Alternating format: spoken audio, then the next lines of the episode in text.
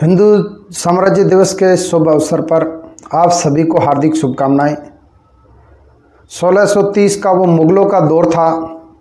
उस दौर के दौरान कोई भी हिंदू अपना नाम हिंदू नहीं रख सकता था। उस दौर के दौरान शिवाजी महाराज का जन्म हुआ। उनका लालन पालन और प्रारंभिक शिक्षा उनकी माता जीजाबाई के सानिध्य में हुई और उसके पश्चात 17 साल की अल्प आयु में उन्होंने तोरण का किला विजय किया।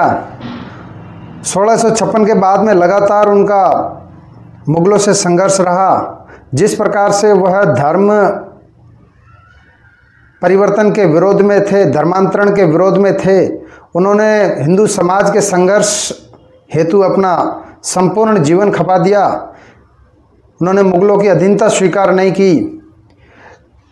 कवि भूषण कहते हैं कि शिवाजी नहीं होते तो काशी की संस्कृति समाप्त हो जाती, मथुरा मस्जिदों में बदल जाता।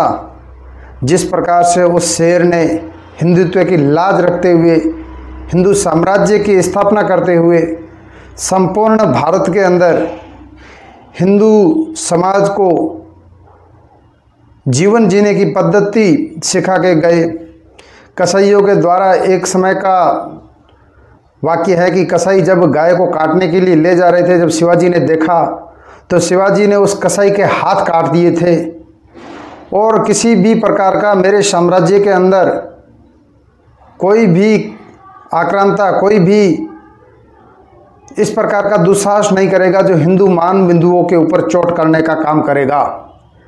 किसी भी प्रकार का धर्म परिवर्तन नहीं होगा। शिवाजी का शरीर दुबला पतला था। छापामार पद्धति के आधार पर उन्होंने जिस प्रकार से संघर्ष करते हुए अनेकों संघर्ष करते हुए मुग़लों से, उस समय संपूर्ण भारत के अंदर मुग़लों का शासन था, लेकिन उस दौरान जिस दृढ़ता के साथ, जिस साहस के साथ उन्होंने संघर्ष करते हुए संपूर्ण भारत के अंदर हिंदू साम्राज्य की स्थापना करते हुए हिंदुत्व को जीवित रखने के लिए हिंदू समाज को जो दिशा और दशा दी है वह हम सब के लिए प्रेरणा स्रोत है। इस प्रकार से दुबले पतले शरीर के बावजूद जो उन्होंने संघर्ष किया वह संघर्ष हम सब लोगों के लिए प्रेरणा स्रोत है।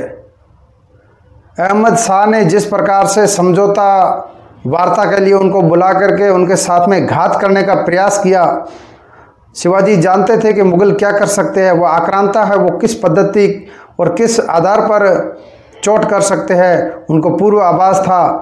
तो अहमद शाह ने जिस प्रकार से शिवाजी को दबोच करके मारने का प्रयास किया तो शिवाजी ने अपनी कटार निकाल करके उसके पेट को ही चीर दिया।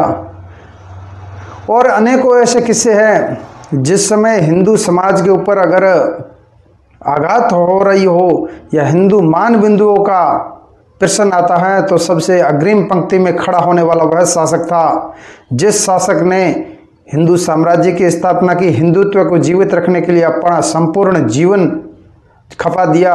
उस जीजाबाई को भी नमन जिसने अपनी कोख से ऐसा हिंदू शेर पैदा करके इस भारत माता के लिए, इस हिंदू समाज के लिए, हिंदुत्व की रक्षा के लिए जिसने अपना संपूर्ण जीवन खपा दिया, जिसने समस्त हिंदू समाज को जीवन जीने की दिशा और दशा तय करना बता दिया।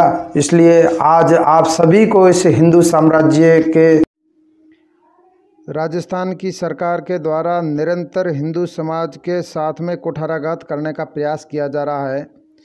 कल का वाक्य जो जयपुर के अंदर पहाड़ी पर एक मंदिर था, उस मंदिर के ऊपर भगवा ध्वज जिसके ऊपर प्रभु श्री राम का नाम लिखा हुआ था और उस नाम से इन लोगों को इतनी दिक्कत थी कि उस भगवे ध्वज को उखाड़ करके फेंका गया और उसको फाड़ा गया, क्योंकि ये लोग राम के द्रोही है।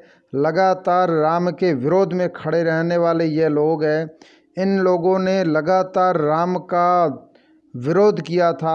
राम मंदिर से लेकर के हर जगह विरोध करने में इनकी प्रथम भूमिका रही है। रामकेश मीणा जो कांग्रेस समर्थित राजस्थान के विधायक हैं, उनके नाम के अंदर राम है लेकिन कर्म के अंदर और मन के अंदर कहीं पर भी किसी भी रूप में वह राम नहीं लगते हैं, वह रावण लग रहे हैं।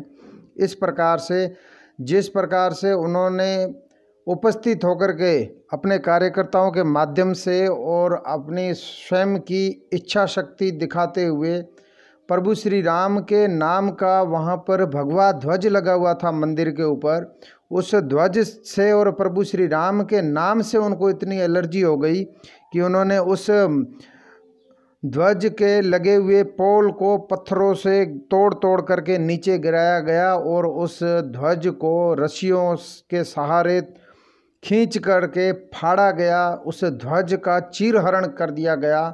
इस प्रकार का रामद्रोह, इस प्रकार का हिंदू द्रोह, इस प्रकार का देशद्रोह ये लोग करते हैं।